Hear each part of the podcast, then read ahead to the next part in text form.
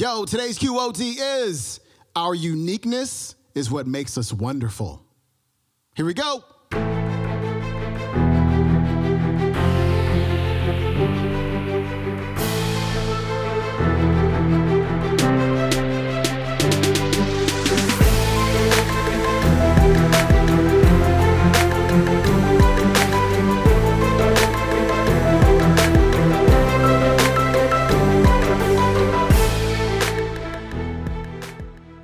Back to the Quote of the Day Show. I'm your host, Sean Croxton of SeanCroxton.com. We've got the legendary Louise Hay on the show today. And this is one of those clips that I recommend you listen to over and over and over again. Just put this thing on repeat because she's talking about something that is so hard for many of us to do, which is to accept ourselves, to accept who we are. Another thing she talks about here, which is key, and I love talking about this myself, is the seed. About how all of us have the ability to plant the seed of who we want to be, what we want to do, what we want to have, and to be willing to nourish that seed through repetition, through our belief, through our expectations, and through our self acceptance as well. But one thing that we like to do when we plant our seeds, is you like to dig them up every few days and be like, what's going on? Why isn't this working? We have to be willing to be patient because your seed that you are planting is a unique seed that has never been planted before.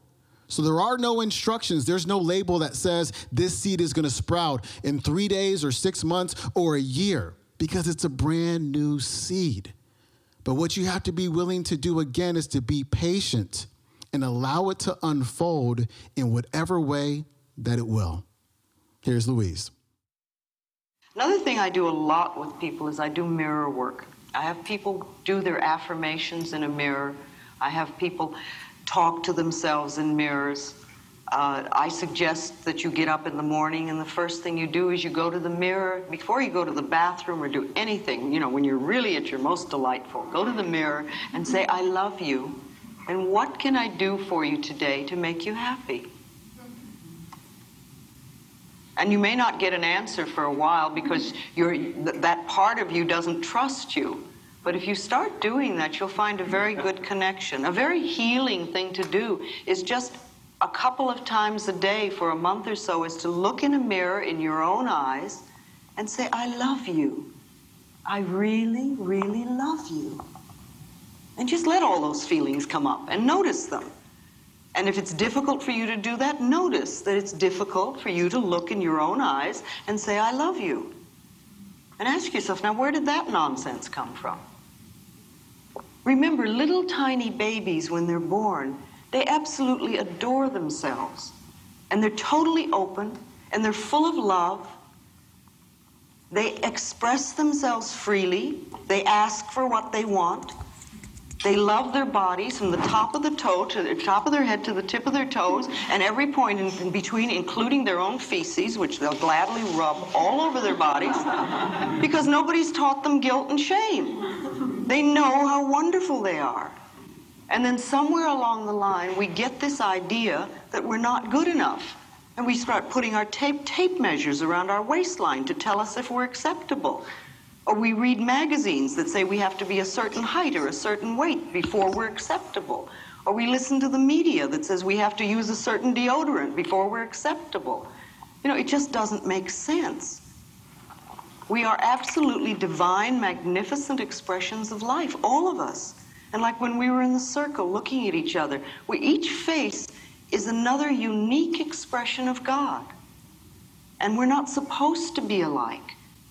Since time began on this planet, there have not been two snowflakes alike.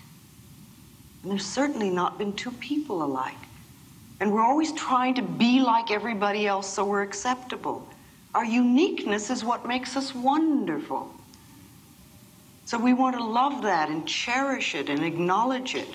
You see, if we really believe in our uniqueness and the wonder of each being, then there is no competition and no comparison. There can't be. We're just different, and we're meant to be different, and that's wonderful. And that's another thing we can acknowledge in the mirror. Do your affirmations in the mirror. How many people do affirmations on a daily basis?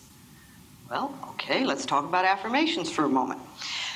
Every single thought we have or every sentence we speak is an affirmation. And it's either positive or negative. And it's going out from us and it's creating our experiences.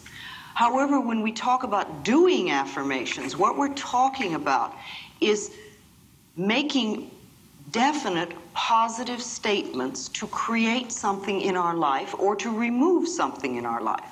You see, if you stand there and say, I don't want this job, or I don't want this relationship, or I don't want these hips, or I don't want whatever, that does not get you what you want. That's what I call fighting the negative. And it doesn't do anything but keep what you have that you say you don't want. However, if you start saying and doing affirmations that I have a wonderful new job, or I have this most absolutely marvelous relationship, then you're beginning to create what it is you do want. Affirmations are like planting seeds. And if you think for a moment, when you put a seed in the ground, you do not get instant tomato plant or instant strawberries or instant oak tree. That seed goes in the ground and it has to germinate.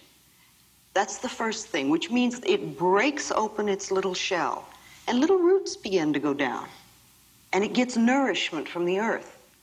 And only then does the first little shoot come up through the ground. Now, when we're doing affirmations, too often people say, Well, that isn't a million dollars, and they stomp on that first little shoot. they don't give it a chance to grow. Doing affirmations is like planting a seed in the ground, and watering is it, it is like repeating your affirmations. And you just keep doing them, and you keep doing them, and you keep doing them. And it doesn't matter whether you see the results or you don't see the results. And sometimes it just takes time. And too many people will do affirmations for two or three days and say, see, it doesn't work. you know, if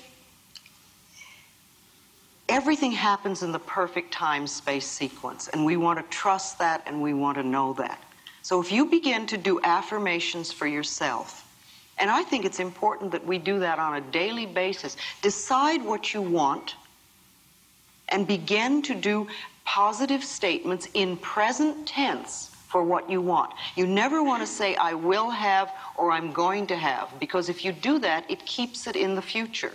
And remember, if you say, I have a wonderful new apartment and you're living in a dump, it doesn't mean that this is not a true statement. It means you are planting the seed that will germinate and grow and become the new apartment. So you just keep doing it, no matter what, where you are.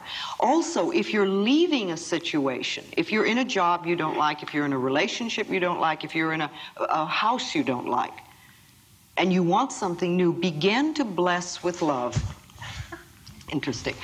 Bless with love where you are.